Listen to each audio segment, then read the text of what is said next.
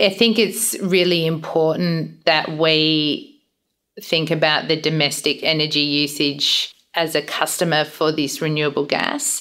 And the reason that I think that is because, you know, if you want to decarbonize, you have to decarbonize the home's energy source. And if you want to maintain reliability and deliver that in a cost effective way, I think you have to have renewable gas as part of that solution. Hi, I'm Kaya Taylor, and this is Rewired, a show exploring the future of energy in Australia from ARENA, the Australian Renewable Energy Agency. This season, we're exploring the transformation of our energy grid and highlighting the people that are making this transition possible. And in this episode, we're speaking with Chrissy Rahman, Head of Strategy and Innovation at Australian Gas Infrastructure Group. So, Australian Gas Infrastructure Group is one of Australia's largest gas infrastructure businesses. We have assets across the country in every mainland state and the Northern Territory. We also have assets across the value chain. So, that includes um, a 60 petajoule gas storage facility in Bridgie in Western Australia to large scale gas transmission pipelines such as the Dampier to Bunbury natural gas pipeline. And we're also the largest gas distributor. So, we serve over 2 million customers customers through our distribution networks uh, in South Australia, Victoria, Queensland and regional New South Wales. And obviously, uh, one of the main things that I've been engaging with ARENA on has been our role in renewable gas projects um, and, and where we're moving to with those. So they really complement our existing gas infrastructure business to be able to now move towards a renewable gas source. Millions of Australian households are currently connected to natural gas. It's actually been a staple of our energy system for decades. And depending on where you live, those pipes could be part of AGIG's network as a business, we are a bit different to many of the other players in the space because we do have such a diverse range of, of assets and also we operate in, in many different states. And I think, as well, one of the other differences that we've certainly found, and, and indeed, I do a lot of engagement with stakeholders and customers, and what we find is sometimes they don't actually know a lot about who we are because they're used to dealing with uh, electricity businesses. Electricity is a bit more visible to them them. They often are dealing with them if there's an outage or things like this. But gas is so reliable, our assets are under the ground, so people don't usually think about us in an energy context. So I actually get asked the question, you know, who are you and what do you do quite a lot, despite the fact that we are quite a large uh, and important player in the energy space. But basically, you know, if you have gas in your home, you might have a, a gas hot water service, you might have a gas heater or a gas cooktop. Um, you can even plumb your barbecue in, which is a very Aussie and important thing to do in your home if you don't want to buy those gas bottles or a business in uh, many of the states in Australia, you rely on our infrastructure in some way. So in South Australia, in two thirds of the Victorian network, half of the Queensland network, where we own the distribution assets, it's our pipes that run up into to your house that supply you with the gas. And in Western Australia, we're bringing the gas from where it's produced at the gas fields along a bigger pipeline, a higher pressure pipeline down to that distribution network. So really uh, we own the the pipelines and some other sort of infrastructure type things around them that enable the the gas to get from where it's produced to where it's used. When we turn on the stove or fire up our heating, we're actually burning methane, and the byproduct of that is carbon dioxide. If we want to reduce our carbon footprint, we need another solution. And it seems that renewable hydrogen could be the answer. We spoke about renewable hydrogen in our last season. So go back and listen to that episode if you need a bit of a refresher. Like many organisations in the energy industry, AGIG is embarking on a transformation. One part of this transformation will be mixing hydrogen into the existing gas network. ARENA is supporting AGIG with more than 30 million in funding to create a new hydrogen blending project in Wodonga. So, Hydrogen Park Murray Valley is the next step on our renewable gas journey. It's a 10 megawatt electrolyser that will be co located with the Wodonga wastewater treatment facility. And that's a really great way to start deploying these. There's been some, some work, lots of work around that. And the reason it's so good is wastewater treatment facilities often are located with a good gas connection, a good electricity connection. They've got water there uh, and they also have a demand for oxygen. So we're really pleased to be co locating there and, and deploying that model to get the learnings from it. At 10 megawatts, it will be the largest electrolyser in the country, and we will use the renewable hydrogen um, the core part of it will be to supply up to a 10% renewable hydrogen blend to the, all the connections in the Albury and Wodonga gas distribution networks, which AGIG owns. So that's about 40,000 connections or 40,000 homes and businesses. And if you think about that in terms of scale, if you, you think about the average home having at least two people in it, that's about decarbon, decarbonising gas supply for more than 80,000 Australians. And, and it's a, a pretty sizable, be, as I understand it, uh, the, the largest sort of project of its kind in, in the world. That's incredible. And so to play that back, almost 80,000 Australians or 40,000 homes will be able to access a renewable blend of gas through this project. Is that right? Yeah, that's right. And it will be the largest renewable gas blend in Australia as well. So, as a business, we've been deploying other projects and we are building on these projects every time. So, Hydrogen Park South Australia, which was launched just last week, does a 5% blend to 700 homes. We've got another project under development in Gladstone, which is Hydrogen Park Gladstone, which is up to 10% blend to about a thousand connections. And so you can see how Albury Wodonga and Hydrogen Park Murray Valley really builds on that to deliver entire regional centre as we look to then build up after that to entire cities such as, you know, in Adelaide or Melbourne or a Brisbane even. So it's pretty exciting. There's a clear trajectory for where we're going and this is the clear next step. The other exciting thing about the project is that we have capacity to supply other markets. So, gas networks and, and supplying these homes and businesses in Albury Wodonga is really important in its own right because we are delivering them with a, a renewable gas blend and starting on, on the journey of decarbonising that source of energy. But it's also provides enough scale for us to build a, a 10 megawatt electrolyser with capacity to um, on sell to other markets and help them along the decarbonisation journey as well. So you'd be aware about where Albury Wodonga is located, that it's on major transport routes in between Melbourne and Sydney, makes it a great place to start thinking about putting hydrogen refueling and starting on that journey as well. And, and we're in conversations now about how that might progress. So the key part in the underlying market is delivering decarbonisation to Australian homes and businesses, but also about delivering pure hydrogen to new industries that might need it, be it industry like manufacturing itself or indeed mobility. The ultimate goal for AGIG is to get to 100% hydrogen in their network.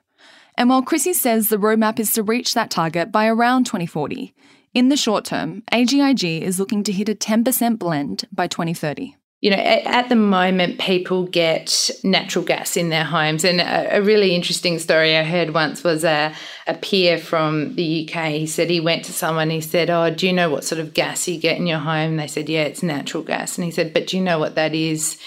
And they said, uh, Yeah, just natural gas. I don't know anymore. He said, Did you know it's hydrogen? And they said, No, I didn't. He said, Well, it's not, it's methane. But, you know, the whole context of that is people don't really necessarily know what sort of gas they're getting. They just know it's getting gas, and when you burn it, you get an energy from it. And the, and the gas people get at the moment is natural gas and it's methane or CH4. When you burn that, you get heat and energy. But you also get carbon emissions.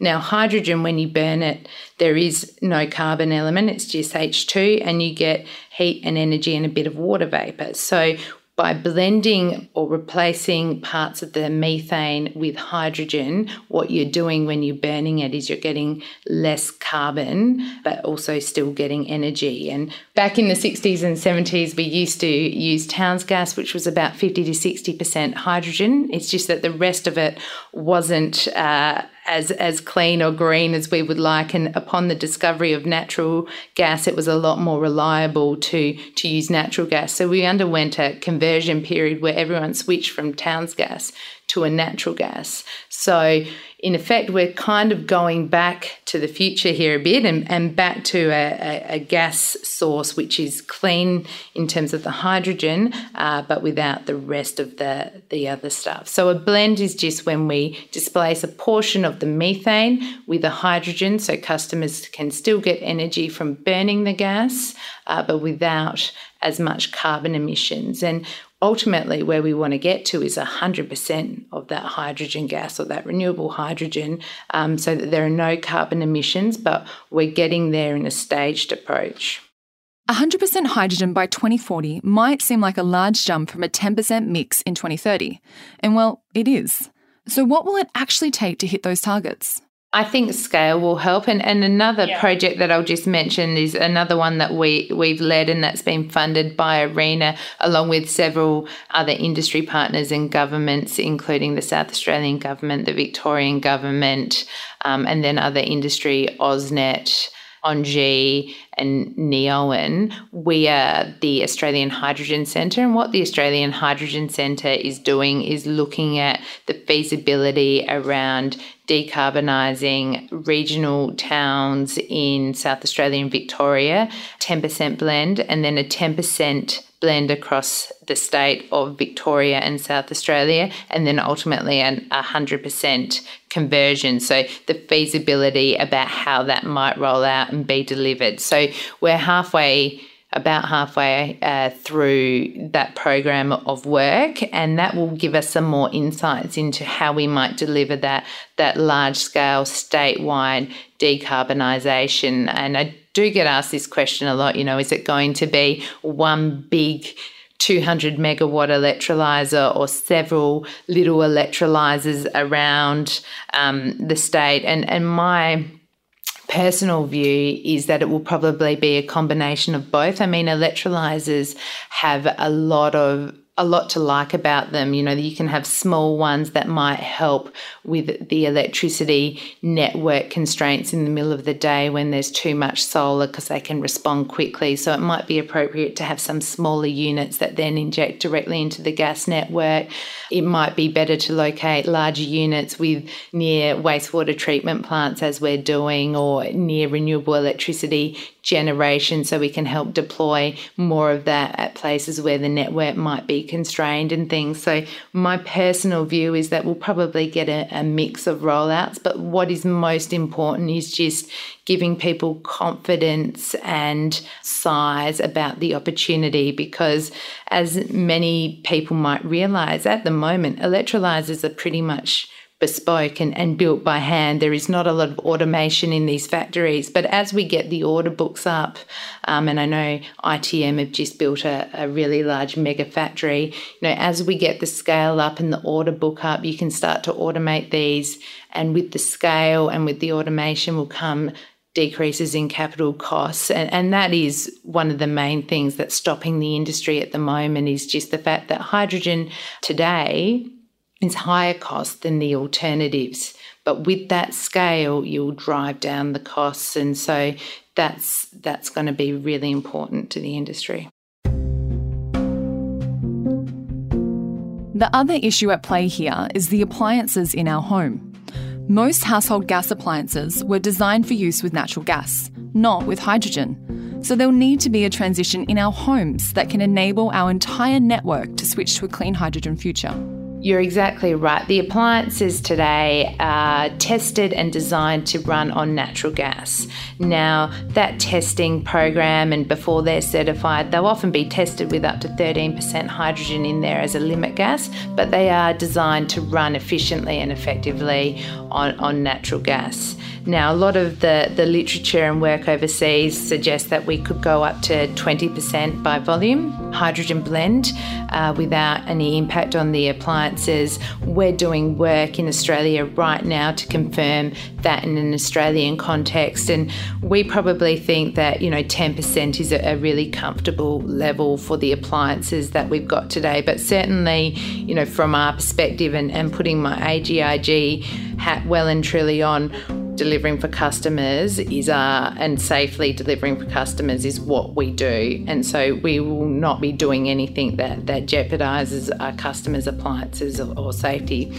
Um, so 10% we think is where where we're comfortable at the moment with the the blend percentage but there's a lot of work going on now with appliance and manufacturers and things testing that. So then the question becomes how do we get from 10% to 100%. And 100%, it's appliances there are 100% 100 um, hydrogen appliances out there today. At our, our, launch the other week, we had two uh, hydrogen barbecues running. I like to call it clean eating, uh, which, even though, let me tell you, the crispy pork belly that we were cooking on it um, was not probably the cleanest thing, but it was very delicious. Uh, but the actual fuel source uh, uh worked well. In the UK, uh, there are 100% hydrogen, you know, everyday household appliances, and, and we're looking to get some of those over here uh, just to again make it real and, and demonstrate it. So we know appliances can work on, say, a 10% hydrogen blend, and we know they can work on 100% hydrogen. It's just this middle bit and how we get there that is the unknown so in the UK and other places where they're talking about this transition as well they're often using terms like a hydrogen ready appliance and that's something they then have to define. What does hydrogen ready mean? And the way that they've defined it is that someone could come in and change the burner on that appliance in less than an hour, I think it is, and that that appliance would then be able to run on 100% hydrogen. So you wouldn't have to change over your appliance if you were, you know, going from a transition from 10% to 100%. You would just need to change over the burner component of it. Um, so whether that is the pathway or whether you know there's um, some sort of direction or directive that you you know appliances must be able to run on say 50% or something else. I'm not sure but ultimately there is a pathway um, either one of those directions that that will be able to go. And on that i think it's also important just to to note that to achieve decarbonisation in an energy sense, no matter what you do, there's going to need to be change. Uh, even if you go down an all electric path, you'll have to change all your gas appliances over to electric ones, and there might not be directly comparable sort of appliances. You then have to decommission assets in your home. So, no matter what you do, there will need to be some sort of change. It's just about how do we what do we think is the most efficient and effective, be it cost effective, um, and also just efficient and giving customers what they want? What what is the best pathway to achieve that? And we think that pursuing renewable gas and utilizing those assets that we've already got in the ground is going to be the most effective way to deliver it. Another question that's no doubt on the mind of consumers is the price. A lot of consumers choose to have gas because it's cheap so, what impact will this transition have on household budgets? So, uh, I'll start off by saying the projects that we're delivering at the moment, HyP SA and HyP Gladstone, customers won't pay any more for the gas or for being part of that project area than if they were buying 100% natural gas. So, so those projects are entirely funded by, by grants and, and ourselves. Now, that is not sort of a sustainable model when you're looking to achieve 10% across every customer and ultimately 100%. There will be a, a cost associated associated with um, this new energy source. And at the moment, um, one of the reasons hydrogen isn't being deployed more widely because it is higher cost than the alternatives.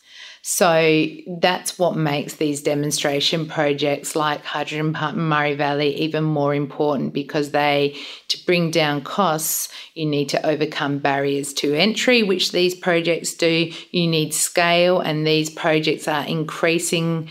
Uh, with scale and, and, getting larger, which will bring down the unit price, and you're building the market, which will again help to drive down those costs. So we're confident as a business that we can reach H2 under 2, which is the federal government's targets by that 2030. And by that point in time, if you're achieving H2 under 2, you're price competitive with natural gas prices today. So there's a journey uh, to get there, but it, that's why the Hydrogen Park Murray Valley and indeed the other project, Clean Energy Innovation Park, are so important in that journey. We've talked a little bit now about households. Do you think households will be the main kind of use for hydrogen or the blend, um, you know, in in the near future, or do you think larger scale industries, or um, you know, we talked briefly before about about mobility. Do you think it will be which way do you think it will go, smaller or larger?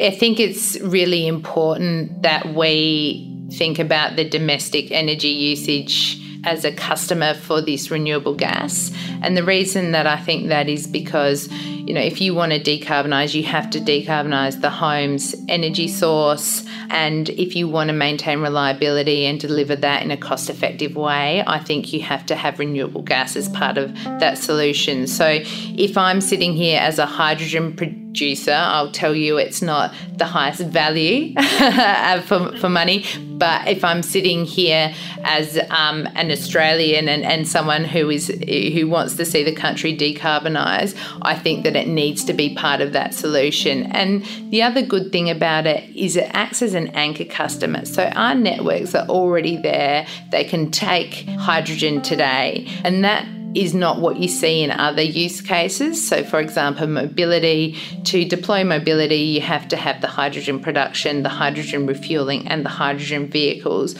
all come together at the same time and agree to develop a project. What networks give you is an established market, so we can build the production capacity and know that we can blend it into the gas network. We don't have to bring new things in and other parts of the value chain, it's already there. And in fact, by doing that, what you're doing is building this production capacity that then makes the mobility and other industry easier. And a, a, good example of that, again, is Hydrogen Park South Australia, which is a 1.25 megawatt electrolyser that was built to decarbonise the gas networks and supply that 5% renewable blend. But when we broke ground on it, we found that industry and our industry partners are BOC. They came knocking on our door saying, Can we buy some hydrogen from you? And now that facility has tube trailer associated with it, and that's supplying industry in Whyalla. And we expect something similar to happen with Albury Wodonga, albeit at a much larger um, scale because it is already eight times the size of, of HyP SA. So, from that, um, we would expect to be able to uh, deliver hydrogen to industry independently and also refueling. And our, our partners on the Murray Valley project, ENGIE, um, we're working really closely with them to help build those other markets and help them on their decarbonisation journey.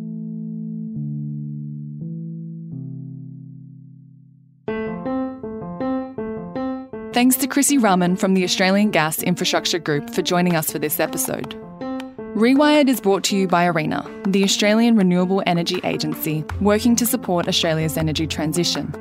This episode was hosted by me, Kaya Taylor, with production and scripting from the team at Lawson Media. If you've enjoyed the conversation, consider leaving a review for Rewired in Apple Podcasts, or share it with a friend. It lets other people know that you found value in the show. Or if you want to learn more about the transformers working to change our energy grid and the projects that ARENA is funding, you can find out more on our website, arena.gov.au. I'll speak to you again soon.